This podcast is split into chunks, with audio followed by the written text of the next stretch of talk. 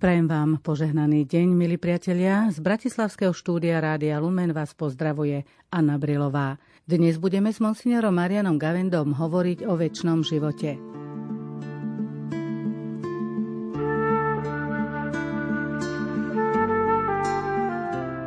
Ježišovi prišli niektorí saduceji, ktorí popierajú z mŕtvych vstanie a pýtali sa ho. Učiteľ, Mojžiš nám napísal, že ak niekomu zomrie brat – ktorý mal ženu, ale bol bezdetný, jeho ju má vziať za manželku a splodiť svojmu bratovi potomka. Bolo teda sedem bratov. Prvý sa oženil a zomrel bezdetný. Vzal si ju druhý, potom aj tretí a takisto všetci siedmi. Ale nezanechali deti a pomreli. Napokon zomrela aj žena. Nuž, ktorému z nich bude žena manželkou pri vzkriesení. Veď ju mali siedmi za manželku. Ježiš im povedal, synovia tohoto veku sa ženia a vydávajú. Ale tí, čo sú uznaní za hodných tamtomu veku a z mŕtvych vstania, už sa neženia ani nevydávajú.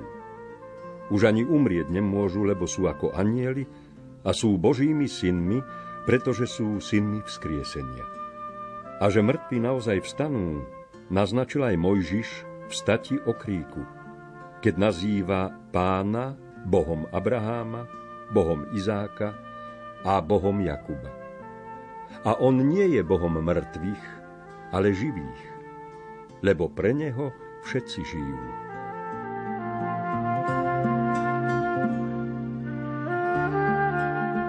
Liturgický rok sa nám blíži ku koncu a texty Evangelii na tento čas ako by nám pripomínali tú druhú etapu nášho života, teda Nebeské kráľovstvo. Dnešné Evangelium nám ponúka názor na väčší život. Za Ježišom chodili často farizei a saduceji, aby ho nachytali v reči, a to je prípad aj tohto textu, o ktorom sa rozprávame. Saduceji až tak často nevystupujú v súvislosti s Ježišom ako farizei, kto to boli Saduceji? Saduceji patrili k bohatej kňazskej aristokracii. Ťažko povedať niečo ako pravicoví konzervatívci v istom zmysle, e, totiž oni sa síce držali verne starého zákona, ale iba piatich Mojžišových kníh. Ostatné neuznávali, povedali, to už sú dodatky a už vôbec nerešpektovali komentáre farizejov a zákonníkov, čo všetko treba robiť. To boli na tú dobu bohémy, ktorí sa chceli mať dobre na tomto svete a boli už aj nasiaknutí, i keď to nepripúšťali, ale to vtedajšou módou gréckej kultúry a aj greckého ponímania života, v ktorom telo je len väzením duše. Podľa toho, čo píše Jozef Flavius v starožitnostiach alebo v židovskej vojne, tak boli to tradicionalisti, no ako som už povedal, príslušníci vysokých kňazských úradov v Jeruzaleme, v Jeruzalemskom chráme, e, ktorí neverili z mŕtvych stanie tela. Tu je práve tá otázka, o duši sa nepochybovalo, že duša bude žiť, ale otázkou bolo, čo bude s ľudským telom. No a keďže neverili z stanie, z toho jasne vyplývalo, čo aj Pavol nakoniec spomenoval, že ak neexistuje z stanie, to je veľmi dôležité, oni verili vo väčší život, ale nie v zmrtvých stane, teda že aj naše tela budú skriesené, tak ako Ježiš stal aj so svojím telom, jeho duša hneď odišla k otcovi. Od tej chvíle, ako dotlklo Ježišovo srdce, hneď žil v otcovi ako božská osoba, ale jeho telo bolo v hrobe a potom vstalo z mŕtvych, znova spojený so svojím telom žil vo svojom otcovi. A toto bol vlastne kameň úrazu, lebo ak neveríme, že to telo je predurčené na zmrtvých stanie, ale končí v hrobe, tak mu treba dopriať, eh, čo sa mu zažiada. No a hlavne tu vidíme, že tá ich životná prax, boli to bohatí ľudia, ktorí si chceli užiť života, tak si to aj zdôvodnili, že netreba sa o nič starať, máme každý deň len jeden raz, to bola aj mentalita Ríma, carpe diem, uži si dňa, lebo ho máš len teraz a prišli vlastne znova nie, aby sa Ježiša pýtali, ako je to so životom po smrti. Saducej to naozaj prehnali, keď vytvorili príbeh siedmých mužov a jednej ženy, ktorá s niektorým z bratov nemala potomstvo a pýtali sa Ježiša, Ježišu, keď tvrdí, že existuje vzkresenie, komu bude táto žena po smrti patriť a ako môže byť táto žena manželkou siedmých mužov vo väčšnosti? Ale ako vidíme, Ježiš im neodpoveda priamo na túto otázku. Zobrali práve taký absurdný prípad, ktorý vychádzal z vtedajšej praxe, totiž z Deuteronomia, aby keď zomrel manžel, tak jeho brat mu splodil potomstvo. Malo to dva významy. Jeden bol praktický, aby sa majetok rodiny nedelil do ďalších rodín, ale aby to zostalo v rodine. Ale malo to aj hĺbší význam, aby sa tam išlo o mužského potomka, nepretrhla tá mesiánska niť, totiž e, každý veriaci žid aj vtedy, aj teraz očakával, že aj z jeho pokolenia môže povstať Mesiáš. No a keď zomrel muž a nemal potomka, tak znamená, že vlastne on sa nemohol dočkať Mesiáša, nemohol sa stať jeho predchodcom, tak tu nás sa to v rámci rodiny prenášalo na manželovho brata. Oni Ježišovi zrejme chceli dokázať, že to, čo hlása, je pomilené a že je to absurdné. Ježiš neodpovedá, ako môže byť manželkou siedmých mužov, ale odpovedá, čo je to väčší život. Tam e, jasne im ukázal, že oni sa mília e, v samotnej podstate ponímania väčšného života. Totiž tieto premrštenosti boli bežným argumentačným štýlom, dokonca niektorí podpichovali, je to v rabínskych tradíciách zachované, že sa pýtali, keď teda veríte, že sa bude žiť aj po smrti, budú aj po smrti tí, čo budú žiť, e, zachovávať predpis o tom, že sa budú kropiť vodou mŕtvi. Lebo to bol predpis mŕtvych vlastne pokropiť vodou, to, čo my máme aj pri pohrebe. No a tam ich chceli to absurditou priviesť tomu povedia, áno, oni budú tak žiť ako my, že budú aj kropiť mŕtvych, čo by si tým samo o sebe vykopali hrob v tejto argumentácii. No a do niečoho podobného sa snažili dostať aj Ježiša. Ježiš tu hovorí o dvoch svetoch, ani tak nemyslí, že tu je jeden svet, potom je nejaká platňa nad ňou, nad oblakmi je svet toho nebeského kráľovstva, ako to býva na obrazoch mnohých, že anieli si tam už poletujú ten nebeský dvor a tu je ten pozemský život, ale skôr tam myslí Ježiš tým výrazom druhého sveta, to je úplne iné ponímanie celého sveta. Čiže to je materialistický pohľad na svet, to sú synovia sveta, ktorí nevidia ďalej, než po to, čo im oči ukážu. Alebo je to svet viery, ktorý neznamená, že to, v čo veríme, sa deje len kde si nad oblakmi, ale ten pohľad viery, ten svet viery, do ktorého vstupujeme, vstupujeme už tu teraz na zemi. A kto žije ozaj podľa viery, tak e, sa mení jeho pozemský život. Preto pán Ježiš to základné rozlíšenie hovorí, to nie je otázka, ako to bude potom, ale ako ponímame život či naozaj človek spojený s telom a dušou žije už tu na zemi vo viere a teda prežíva život s Bohom, alebo neverí a tým pádom nemá žiadnu perspektívu. I keď samozrejme tá perspektíva neznamená, že človek, ktorý neverí, prestane existovať a jeho telo sa zmení v hrobe alebo v krematóriu na prach a týmto končí a veriaci žijú ďalej. To je nepredstaviteľné. Každý žiť bude, či v to verí alebo neverí, tak ako každý zomrie. Či v to verí alebo neverí, či s tým počíta alebo nepočíta, ona tá chvíľa príde. A takisto príde aj to precitnutie pred Božou tvárou a tam človek sa pozrie na ten život a to na život v svojom tele a podľa toho vlastne bude aj súdený. Tam Ježiš odpoveda Saduceom, že synovia tohto veku sa ženia a vydávajú, ale tí, čo sú hodní tamtoho veku a z mŕtvych vstania sa už neženia ani nevydávajú. Argument, ktorý pán Ježiš tu hovorí, je ten pohľad na väčší život a na vôbec zmysel plodenia. Plodenie má význam tam, kde je aj zomieranie. Aby sa uchoval život, tak je potrebné, aby, tak ako je to v prírode, je to aj v ľudskom živote, aby prichádzalo stále nové potomstvo. Ale keď už prestane existovať smrť, tak nebude potrebné uchovávať život, lebo to už bude plnosť života a tým sa nechce povedať, že tam už si ľudia nebudú blízky. Nebude potrebné, aby sa tak rozmnožovali ako tu na Zemi. Napokon to aj tí, ktorí žijú ozaj v hlbokom vzťahu, prídu po ten bod, že to najhlbšie, čo k sebe cítia, nie je len tá telesná sexualita, i keď aj tá patrí k životu, ale čo si oveľa hlbšie. A ktorí to nežijú a nepoznajú nič iné, tak samozrejme sú na úrovni saduceov, že sa im to bije a nepripúšťajú skriesenie, lebo by museli zmeniť praktický postoj k životu. A ďalej Ježiš hovorí, že ani zomrieť nemôžu, že sú ako anieli. Ako vnímať ten výraz, že budeme ako anieli, alebo že ľudia už po smrti sú ako anieli? Biblisti ponúkajú viaceré preklady, ale nemyslí sa tým, že budú bez tela, lebo tu je problém pri vysvetľovaní toho, že budú rovní anielom, neznamená, že budú ako anieli. Tam je zásadný rozdiel. Byť ako aniel znamená byť bez telesnej prírodzenosti. Anieli sú duchovné bytosti ale nie telesné. Netelesné. A my po smrti budeme rovní anielom, teda nebudú nám naše prirodzené zmysly brániť vidieť Boha. Na tej úrovni budeme, ale neznamená, že budeme takí ako anieli. To je veľmi dôležité rozlíšenie, lebo práve pre tento nie je celkom šťastný preklad mnohí odmietali potom veriť. Ľudia si povedia, my nemôžeme tu na zemi žiť ako anieli, lebo sme ľudia a buď sa to v nich bylo, alebo vôbec odmietali postoj viery.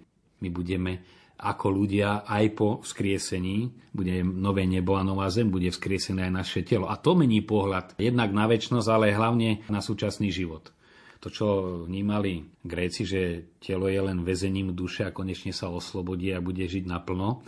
Toto vyčítala celá marxistická kritika kresťanstvu, že je opium ľudstva, totiž že udržiava ľudí len v tom takom otrockom prístupe, aby všetko znášali, všetky krivdy trpezlivo, že v nebi sa im to odmení a preto sa nestarajú o to, aby bol tento svet lepší.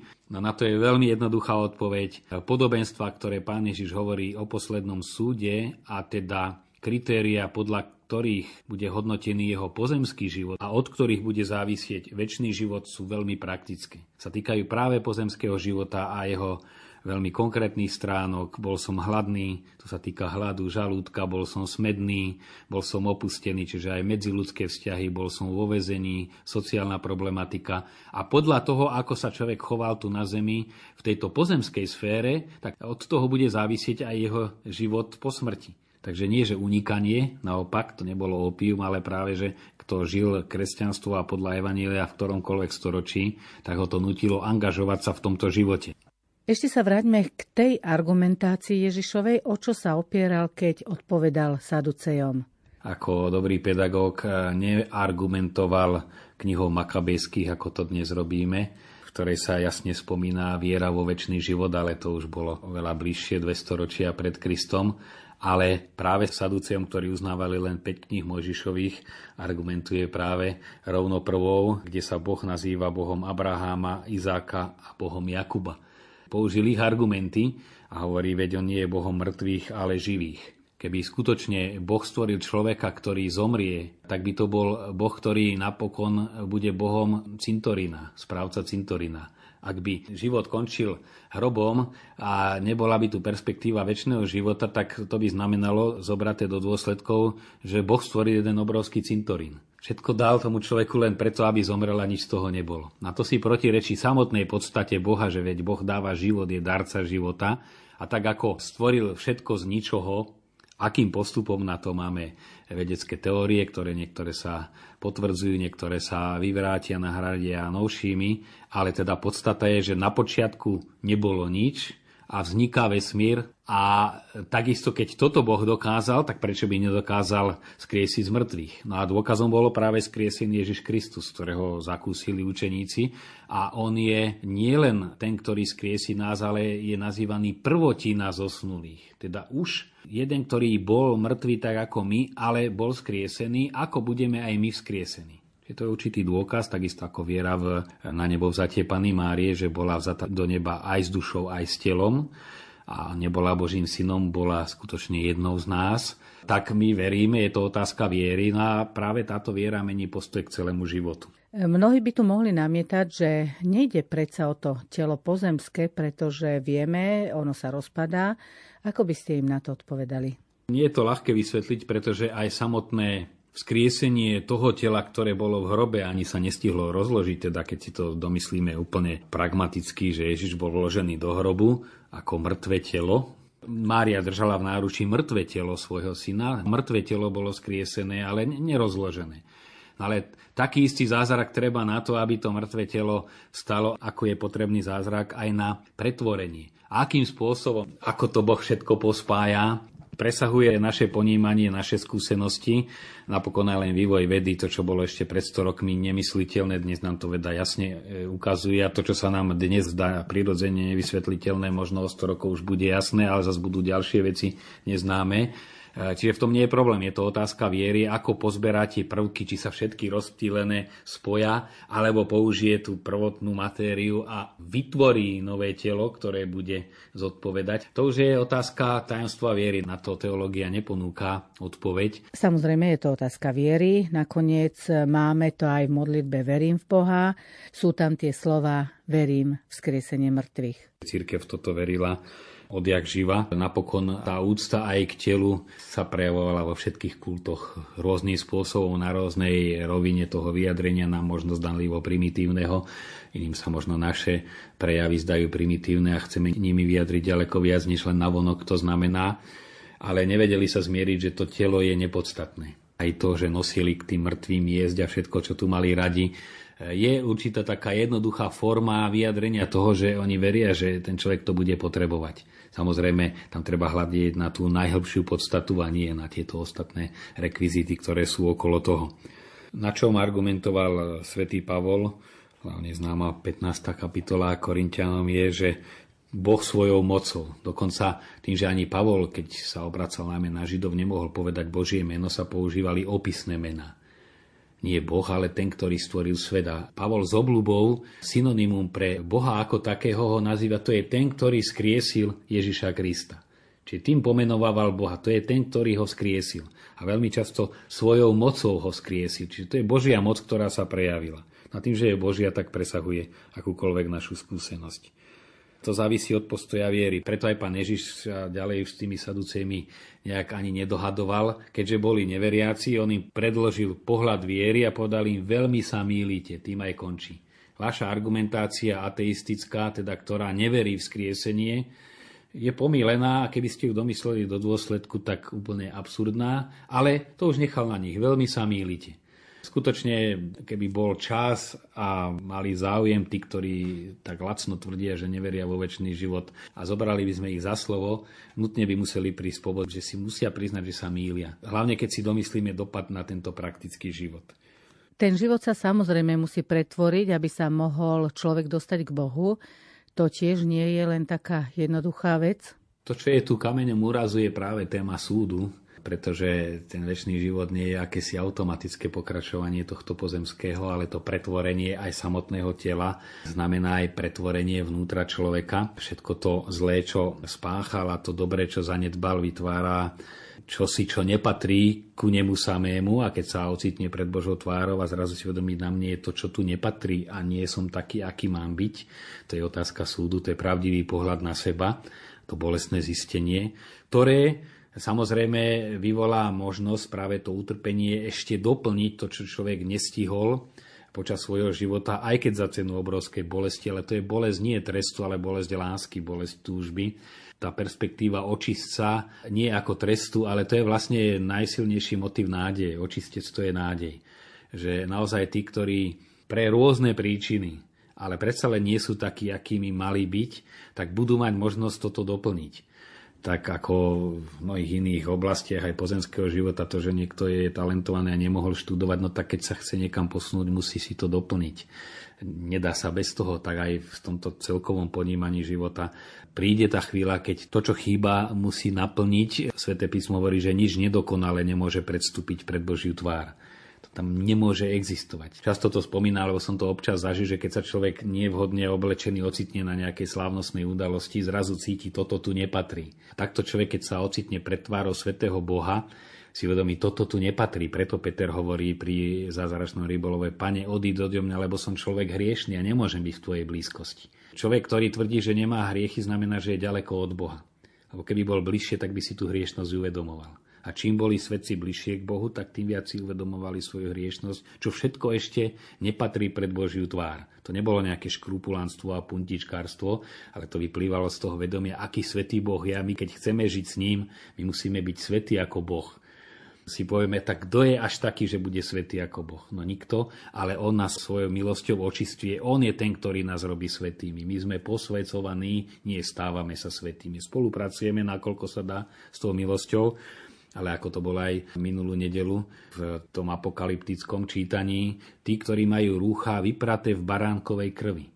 krve červená, ale oni budú biele vypraté v baránkovej krvi. Je to jasný obraz, že tu nejde o nejaké vonkajšie očistenie, ale že ako ovocie Ježišovo utrpenia, obety za to všetko, čo je v nás hriešne, tým sme my vlastne vykúpení. To je to Božie milosrdenstvo, ktoré v nás doplňa to, čo sme my zanedbali alebo čo sme zle spravili, to pretvára, napráva. Čiže my môžeme natoľko predstúpiť eh, pred Božiu tvár, nakoľko sa necháme samým Bohom naplniť a nakoľko dovolíme, aby tá jeho milosť spálila to, čo pred jeho tvár nepatrí. To zahrňa samozrejme aj pokánie. Hovoríme o väčšnom živote, ale v tomto živote asi často nerozmýšľame o tom, strháva nás tento život, časný život, dávame prioritu pozemskému životu.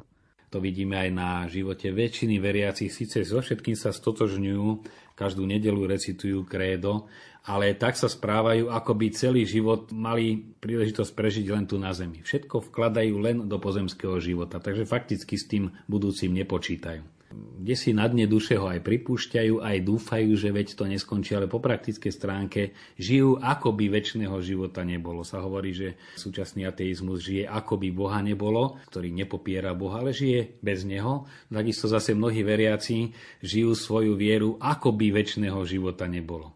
Celé zamerané len tu na, na zemi, všetko stihnúť, všetko dokázať, hlavne tie praktické pomíňajúce veci, tie priority, ktoré si človek dáva, že najviac venuje tomu, čo je najviac pomíňajúce, co je krása, tá sa stráca vonkajšia, aj keď v každom veku je možné byť krásny a závisí tá skutočná krása hlavne od vnútorného rozpoloženia. Tomu sa venujú priority. Už vzťahom, ktoré už aj ten pozemský život robia trochu krajším, už tie sú druhoradé a to, čo je najpodstatnejšie, úplne na poslednom mieste si pamätám známy jeden z Martinov tatranských, stredná staršia generácia, mnohí vedia, o koho ide, on bol aký svoj raz, Martin Gavaler a on tak zvykol, keď nejaké dievča príliš veľmi vymalované bolo v kostole, on si tak počkal s tým jeho takým prístupom mal oči, sa podobal na pohľadom na brata Rožera z téze. A tak dobrácky, môžem ti niečo povedať? No čo? hovorí, vieš, fialky na hnoji nerastú ty sa môžeš koľko chceš malovať, keď nebudeš vo vnútri pekná, tak ti to nepomôže. A tak to vedel povedať. Nehovoril, nemaluj sa, ale hovorí, keď chceš byť pekná, musí začať od vnútra. A o tomto celé je, že to, čo je najpodstatnejšie, už teraz dávame na posledné miesto. No a je to výzva veriť prakticky v život väčší. V čom je problém toho veriť v život väčší a žiť podľa toho, a čo vlastne je väčší život? Veľmi aj praktický, hoci súčasný pápež je veľký teológ, si kladie túto otázku v druhej encyklike v Spe Salvi, teda o kresťanskej nádeji. Nádeji sme spasení, v nádeji naša spása, kde sa vžíva do toho, že ozaj, keby sme si my väčší život e, predstavovali len ako pokračovanie nášho života, že by sme nikdy nezomreli, hovorí, táto vízia by bola až hrozná. Pretože keď si človek uvedomí všetky tie svoje slabosti by mal do niesť so sebou, tak takáto predstava smrti by naháňala hrôzu mnohí aj už, ktorí sú nasýtení života, povedia už nažil svoje roky, aj biblické výrazy sú na to, že už sú cítia síty života a preto ponímať väčší život ako život bez konca samo o sebe je pomílené. A to je najčastejšia chyba, že si naše kategórie, naše vnímanie života v čase prenášame do väčšnosti. A na druhej strane, teda čo je väčší život, e, vychádza z otázky, čo je to samotný život. Augustín vo svojom liste o modlitbe, samotný liste, adresovaný próbe, tak tam hovorí, že podstata života je, že túžime po blaženom živote, nie po väčšnom. Teda intenzita života a nie dĺžka. Mnohí povedia to, ako by bola väčšnosť, alebo proste v tej chvíli závan väčšnosti, hoci vedia, že to je chvíľa, niekedy len ozaj okamih, kratučký. No a vlastne to je ten záblesk šťastia a väčší život je vlastne takýto stav nie je takáto dĺžka, ale takéto rozpoloženie duše, aké v malých zábleskoch zažívame tu na Zemi, a si povie človek, keby to trvalo väčšnosť, alebo to bolo, to bolo čosi, čosi nadzemské a teda tým pádom aj ponad bežný život a pritom tí ľudia to prežívali v svojom tele. Nie, že by uleteli do nejakého tranzu, nejakých myšlienok mimo sveta, ale žili naplno tu a boli to tak krásne chvíle, povedia, toto je pravý život. A aj pápež v encyklike vychádza z takéto ozaj základnej skúsenosti človeka a hovorí, tie malé zážitky šťastia nám hovorí to, o čom bude život v Bohu, teda väčší život. Bude to intenzita, bude to trvalé šťastie, preto my aj hovoríme väčšiná blaženosť. sme si na to príliš zvykli a to je vlastne okamih naplnenia. Tam budeme naplnení a ten stav bude. Svetý Otec, aj keď je teolog, hovorí to až poeticky v svojej encyklike, citujem, môžeme sa len pokúšať vyjadriť našim myslením z časovosti, ktoré sme väzňami, teda sme väzňami v ponímaní času, a nejakým spôsobom zakúsiť predtuchu toho, že väčšnosť nie je nekonečným striedaním sa dní v kalendári, ale niečo ako okamih plného uspokojenia, v ktorom nás objíma totalita bytia a my ju objímame. Teda plnosť. Človek v tej chvíli zažíva plnosť. To niekedy chvíle medziludského šťastia, alebo človek v prírode, keď si tú plnosť krásy uvedomí. Čiže intenzita bytia nie je nejaký rozsah. To znamená ponoriť sa do oceánu nekonečnej lásky, v ktorom čas chápaný ako predtým a potom už neexistuje. Môžeme sa na najvyš snažiť myslieť si, že tento okamih je život v plnom zmysle, stále nové ponáranie sa do šírky bytia, pričom sme jednoducho preniknutí radosťou. Znova povedané veľmi zahustene, ale chcem to povedať v tej chvíli, keď som šťastný, som šťastný. Ako by sme mali vnímať a žiť život v tele a ten duchovný život? No možno ako praktická odpoveď v tomto umelom vytvorenom protiklade, že buď verím vo väčší život a nestarám sa o pozemský, alebo len v pozemský a neverím vo väčší život, aj v svojom tele je ten zdravý kresťanský stred, e, že ten život, ktorý žijeme v tele, ako hovorí svätý Pavol, teraz ho žijeme v tele, teda tu a teraz v tomto prostredí, je zároveň životom, ktorý už teraz je súčasťou väčšného života. A to dáva veľkú váhu tomu, čo robíme, často sme si to tu už hovorili, ale je to podstatné, že či to, čo vyplňa náš život, je len čím si momentálne potrebným, jem, aby som necítil v žalúdku hlad, alebo jem preto, aby som bol, aby som existoval, aby som naplňal zmysel svojho života. To veľmi mení podstatu samotného prežívania e, tých bežných stránok života. Možno odpovede vie dávať aj prakticky najavo, že počítame s väčšnosťou. To sa prejavuje dvomi spôsobmi. Bojom proti workoholizmu, teda nemyslieť si, že všetko a práve ja a musím stihnúť, vidieť tu ešte aj väčšnosť, ktorú máme pred sebou a na druhej strane primerané venovanie sa svojej duši, pretože my sme v druhom extréme, že preceňujeme telo a podceňujeme dušu. Niekedy sa preceňovala duša a podceňoval sa život v tele, tak my musíme to vyrovnávať, že naozaj tej duši e, ktorá dáva vôbec zmysel aj nášmu telesnému životu, venovať primeraný priestor. Mali sme sviatok aj sa to povie dušičiek, teda pamiatka zosnulých veriacich, ale sme vzdávali na cintoríne úctu aj ich telesnej schránke momentálne, ktorá je v tom hrobe uložená a zároveň sme si uvedomovali, že tu žijú. Možno toto napomenulo mnohým a treba v tom pokračovať, že teraz my sme prebrali tú štafetu ich snažení, aj štafetu viery, ale aj štafetu života, všetkého toho, čo sa usilovali. No a byť vďačný za každú chvíľu a uvedomovať si, ako som už povedal, máme väčšnosť pred sebou, ale väčšnosť je už tu. E, práve to intenzitou spočinutia v prítomnej chvíli. Neobzerať sa príliš ani do budúcnosti, ani do minulosti, ale príjmať to, čo prítomná chvíľa nám ponúka. Nie, aby sme si toho užili, ale aby sme to dobre prežili. Nájsť tú správnu cestu a už teraz vnímať a okusovať tie pohľadenia väčšného života, to chce silnú vieru a v nej sa musíme trénovať po celý život. Naša relácia v sile slova sa končí. Za pozornosť vám, milí poslucháči, ďakujú otec Marian Gavenda, majster zvuku Matúš Brila a veľa Božieho požehnania vám za všetkých želá Anna Brilová.